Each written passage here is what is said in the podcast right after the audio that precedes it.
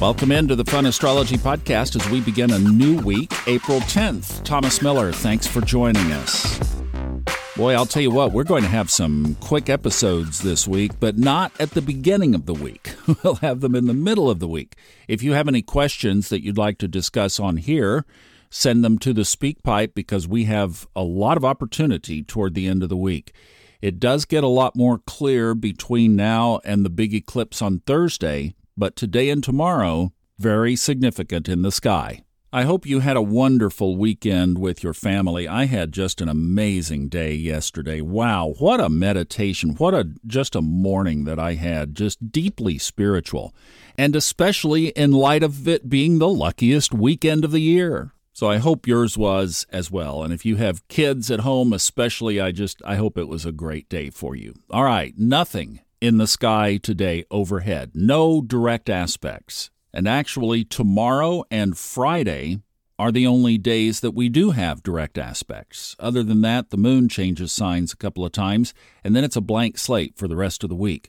So, what are these things going on? Well, tomorrow, which might as well be today because it's at 12:47 a.m. Eastern Time, while most of us in the United States are either getting ready to sleep or are sleeping, Venus enters Gemini. Let's come back on that one. Let me do the rest of the landscape. We'll circle back one on that one today, and then we'll talk about Jupiter and the Sun tomorrow because that aspect is at 6:07 p.m. tomorrow night. So we are definitely applying moving toward increasing the energy thereof toward that tomorrow. The only other thing tomorrow is at 1:30 the moon moves into Capricorn. Those of you who like to pay attention to voids of course or void of courses with the moon, 6:47 a.m. All of these times are Eastern, as always on here. 6:47 a.m. is its last Sagittarius aspect when it squares Neptune.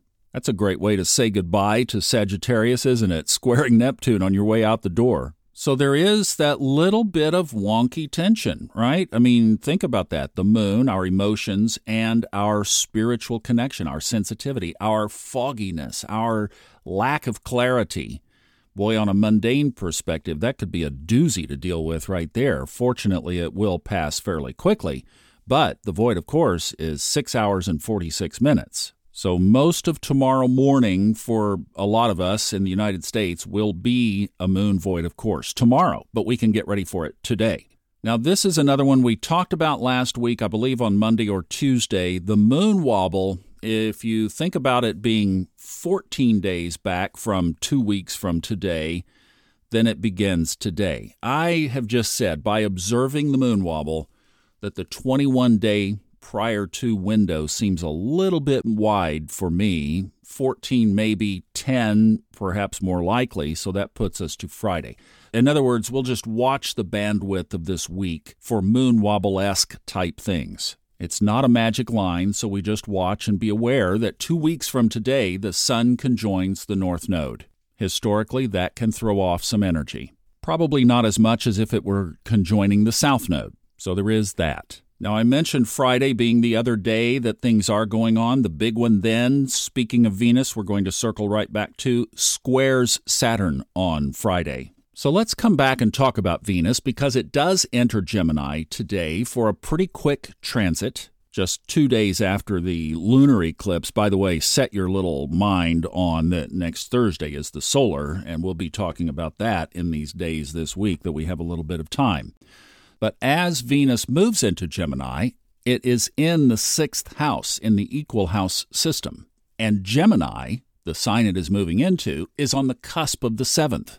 So let's think of the sixth as self integration and the seventh as relationships and partnerships. And of course, Venus, through or via Libra, rules the seventh house. So you see this connection self integration, let's stay there with the sixth house. How we process everything in our world is going to have this pluralistic perspective, this dual perspective of Gemini. Remember everything we just went through with Mars in Gemini?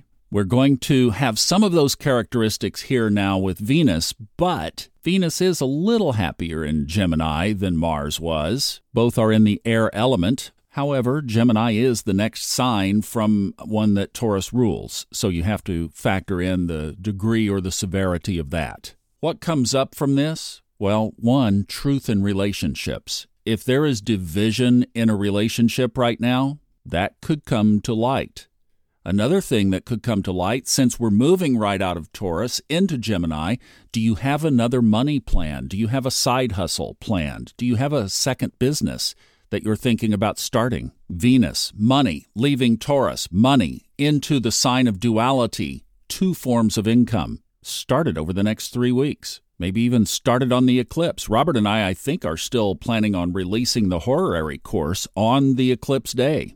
Talking about duality, that's another way of seeing the world because that course teaches you exactly how to go into the chart and ask any question and come up with the answers the way Robert does. He lays it all out. There everything is on the table. And see, Robert is a Libra and a master communicator, teacher, like he is so in his element. Gemini, the third house. See, that's what I'm talking about is that kind of pattern or theme here. And if we merge the sixth house of self integration again with the seventh house of relationship and partnerships, it could be a way to deepen relationships and partnerships. In other words, if everything is clean, if everything is on a good slate, then you can take your relationships to a much deeper, newer, higher level under this energy. Especially, this is cool, because it foreleads the Sun Jupiter conjunction by about 18 hours. So you've got that applying energy here toward that there, and all of a sudden you have a very powerful benefic transit ahead if you choose to. and we always do. Because around here, living on our highest timeline is the theme de jour. Hope you have a wonderful Monday. See you back tomorrow, and we will talk about the Sun conjoining Jupiter the luckiest day of the year.